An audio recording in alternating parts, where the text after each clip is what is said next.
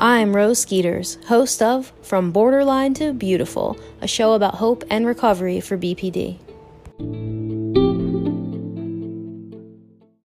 Hello, and welcome to another episode of the Monday Mindset Minute. Okay, so last week I talked about one thing that you can do if you tend towards having a more neurotic personality. And remember, neuroticism means being more negative in the way that you think about things, basically, in a nutshell, tending towards, you know, a pessimistic worldview. So, one thing I talked about doing to help decrease that feeling or that presentation of that behavior of pessimism and those those thoughts um, that are more negative and pessimistic in nature is to take extreme ownership of your behavior, really to go above and beyond and recognize that every decision you make leads to a certain particular outcome and you have control over that. And in taking that personal responsibility, you'll feel like you have more control of your life and the outcome, thereby decreasing that pessimism and increasing those good feelings, feelings of optimism. And I had shared with you that I had done that on my recovery journey and that that had been something that was really key um, to my being more confident in my ability to make changes. It made me feel less trapped. So I totally recommend that to you guys.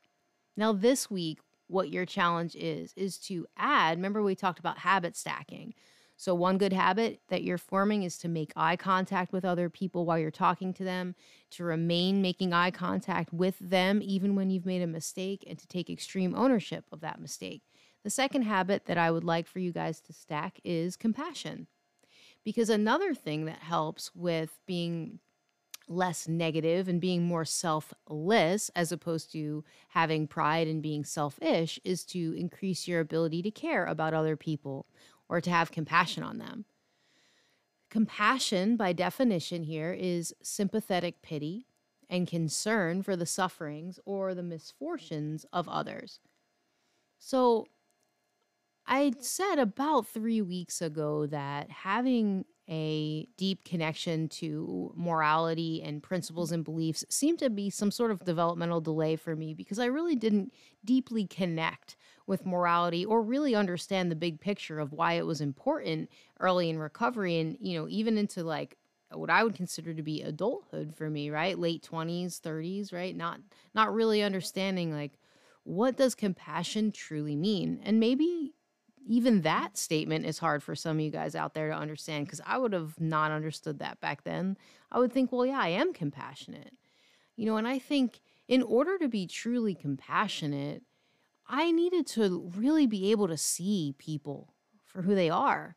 And with having borderline personality disorder or complex post traumatic stress disorder, any of these really, you know, intense disorders that involve little trauma, which is traumas that occur repeatedly across an individual's lifespan, and big T trauma, which is this one, uh, uh, you know, a one defining event. I think that there really is, you know, the brain's focus, you know, entirely becomes really, excuse me, the brain becomes hyper focused or entirely focused, is what I was trying to say, on the emotions that it experiences. It creates a story out of that emotion, and then that becomes our reality so that the brain can better protect us from the threat that exists solely in that emotional story. And so, you know, what we really want to be thinking about is you know what are what is our definition of compassion and how much of our compassion only exists when we're in a stable or a good mood and then how do we become people who kind of walk away from compassion into selfishness maybe not intentionally because our brain is so used to recognizing that big emotion and then believing that story and then running with it to protect us. I would imagine, at least for myself, I can speak for myself, a lot of my my uh, conscious awareness was spent doing that for sure. I, I was someone who really wanted to be compassionate, and I believe that I was. I was only compassionate though within the confines of what I perceived to be comfortable. You know, so I think of like like let me just give you an example about food cuz food's easy, I think. Maybe. Maybe it's just easy for me. But it it does seem a bit more easy to connect to, right? And so with food, I think about when you know years ago when I was in recovery and I tried on the the paleo diet and uh, I really would you know, I would go out to eat, eating on the paleo diet, and I would go to holidays and things, and I would have like just this air of negativity about me. And people would ask why I was doing the diet, and, you know, I would say that it was because I wanted to be healthier, right? And, you know, I would get like internally frustrated that the dietary needs that I had wouldn't be accommodated more. And I would feel like some shame around having to eat different differently than other people and you know, it's kind of what I would have perceived at the time to be even more normal. I really didn't feel hyperbolic about it at all. Um, but I felt more like normal in those insecurities, whatever. And I didn't realize that my behavior was not only not compassionate towards myself, but also not compassionate towards the people that I loved. And here's the reason for that. Now, if I am going to change my diet and go to a family function, right? What I would love to happen in, in order to be empathetic and compassionate towards other people is that I show up just grateful. I walk in the door no matter what I'm eating, paleo, schmaleo. I'm like, hey, thank you so much for cooking for me, even if I can eat nothing that's being offered. That's not the point. In order to me, for me to have com- true, deep, connected, rooted compassion for someone else, I have to see that their labor in what they've done. So I would go and see that they have taken time out of their day, invited me to their home, opened their home up to me to be hospitable, taken time to prepare food for me that they thought that I would like. Whether they understood what was I was going through or not is irrelevant. That they did what they thought that I would like, that they tried to put themselves out there and to reach out to me and I would want to have compassion for them. So I would show up to their home or wherever I was and I would see them as for people who are who are really doing the best they can and they want me there and they're trying to embrace that moment, which is what it is. Right? Now I could spin that story easily and show up and go, they didn't even think of me. This is ridiculous. They just want me to be who they want me to be. They don't they don't see me. They don't validate me. I could do all of that. And then I mean, and then I guess maybe, like I said, that that's true. Remember, I said a minute ago, your brain creates a story, so I could walk in and I could feel insecure, right? So what what feeling words are associated with insecure? Well, I could say shame, guilt, um, anxiety, nervousness. I mean, we could go on, right? So all of those can can kind of be felt, especially if somebody who feels their primary in the moment emotions and their secondary or history or trauma emotions all at once. They kind of rush in and and go pretty quickly. Then that that really would be what you know your brain would focus on right but and back to this example with the food you know back years ago i wouldn't have said anything out loud i wouldn't have expressed anything and i would have been like yeah i care about those people but really you know i would have been harboring some things in my heart and my mind that really prevented me from being truly empathetic and compassionate towards them.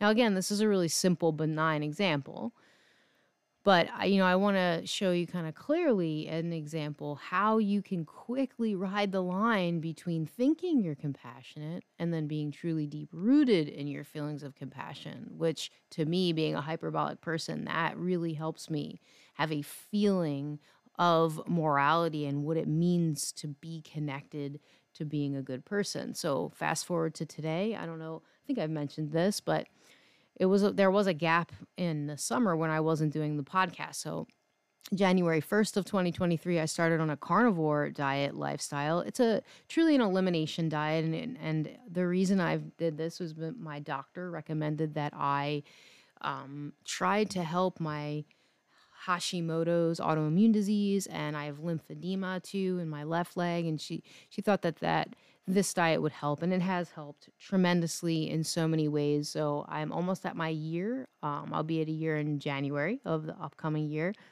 And so it can kind of be weird. I have to, I eat only meat and butter or meat and fat. So that's like burger and butter, for example, and some salt. No other seasonings, nothing like that.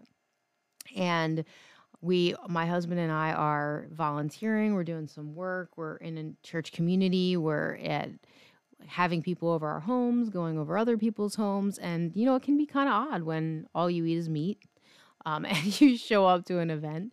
So now what I do is I know that it, it can make people uncomfortable when I don't eat if I'm at an event. And so they, they want me to feel like they're taking care of me, like I'm in fellowship with them. So I will take compassion on others and I will make food to bring with me to places where other folks are eating, even if I'm okay to not eat and wait until after. Um, I will sit and eat. I will not think anything when I show up to someone's home and they don't have the food that I could eat or enough of the food I could eat because I look at them with compassion. They take time out of their day. They, you know, prep their home for me. They open their home to me or their place of business and they sit with me and they take time with me. And that's enough, right? And I've I had to learn that over the years. And so compassion is something that will help tremendously, as I said before, with those feelings of neuroticism or the tendency to believe that people don't love you or they want to leave you or that morality is pointless and that you can just change morality to suit your emotion. Being compassionate for other people will help you there. I know um, we kind of talked a little bit about the community and they're having a hard time making eye contact. And we talked uh, we had a video podcast that we did within the community and jay and i were talking about eye contact. And essentially the general gist is that you really you know you're it's I would like to challenge you to be upset with someone and make eye contact with them. Like have be have an emotion of insecurity and create a story that they are going to leave you and they don't love you as much as you love them and then go and look at them and say, I love you to them, or say something kind. And then I want you to see where that story goes because I challenge you if you continue to make, make eye contact with people, you will be able to increase your compassion for them and decrease your selfish behavior. It's hard to make eye contact with someone and like be mean to them. Um, it's just, yeah, a very difficult thing to do. So that's something that you can practice. Just practice making eye contact more with people. Try strangers because there's less of a vulnerable buy in. And then if you can go on to other people, you know, definitely I highly recommend that. You know, uh, loved ones, right? Maybe your children definitely need to make eye contact with your children, make eye contact with your partner, your spouse, your your friends, you know, and really try to increase the time that you can tolerate that discomfort if it's uncomfortable for you. So let's say it's uncomfortable for you to make a brief one second eye contact. Then, you know, make a second and then add a second to it over time if that sounds silly and a second sounds like, of course I could do that, well, then go to five minutes, go to one minute, go to two minute, whatever makes sense is socially appropriate. Five minutes is probably a little too long, right? Like we're not going to make five minute eye contact with a stranger, you know. So it is a brief few seconds. Come to think of it, it's my hyperbolic self coming out, right? um, so yeah, just think of it as like taking a couple of seconds to look that person in the eye longer than what's comfortable and then increase that as you're talking in, in the middle of conversation because you want to keep bringing your eyes back to them so that you can increase your ability to have compassion and connection with other people versus your mind which so quickly gets distracted by that emotion you know versus allowing that that your mind to get quickly distracted into that emotional story and then hijacking your present moment. Okay so those are some you know tips on compassion. So first i i urge you and encourage you to be honest in your evaluation of yourself. Really ask yourself where your compassion begins and where it ends, and whether or not you're okay with that. You know, if you think of the story I said earlier about the people opening their home and preparing their home for you, is there any, has there ever been a time where it's the holiday season's coming up? You think people are just obligated to hang out with you? So they just like obligatorily send you an invitation and they just open their home to you and they cook food you really don't like. And you ever th- sit there feeling just like, ugh, why am I here? I don't want to be here. Well, maybe that's a good time for you to practice what I'm saying about being compassionate and thinking about what work went into them having you in their home and whether or not, you know, somebody could really be forced to spending time with you if they didn't want to. It sounds kind of silly if I say it that way. Of course they want to hang out with you. Why else would they have invited you there? And of course, they care about you. Maybe they don't understand how you eat, or maybe they don't know how to do it. So they worry they're not going to do it right. Or maybe they were hope would hope that you would bail them out because they haven't cooked that way before and brought something, you bring something. So anyway, as you can see, there's a multitude of possibilities here. And in order to have compassion for other people, you have to start thinking about what they're going through separating your mind from theirs and understanding that they have thoughts, feelings, behaviors that are separate from yours and that that really matters. They matter so much. not more than you. They just matter so much. And, you know, really looking at how you can increase your compassion because that will help you think more positively. See, those two stories, they can be spun, one very pessimistically and one very optimistically. And the only thing that changed there was my attitude, my shift, my focus. I, I hyper focus on what I can do better and hyper focus on what others' stories may be so that I can see them for who they are in the big picture of their life, have compassion on them, therefore, really helping myself along the way in recovery. All right, everybody. Well, thank you so much for joining me for another Mindful Monday Minute. I'm going to be doing or running more groups throughout the winter. doing a group right now, and I want I would love to get two more going in the winter after um, the at the end of November, excuse me, and then one up and coming in January. I like to do six week groups. I even want to do a DBT skills coaching group, just as like an addendum to some of the the DBT work that you're doing. So you can look forward to seeing that through social media. Um, I'll be talking about it here, and I will also be putting links to whatever it is that you need to sign up for those groups in the show notes as the weeks progress. So thank you again so much for spending your Monday with me. Have a great October 23rd, and I will see you guys next week. Bye bye.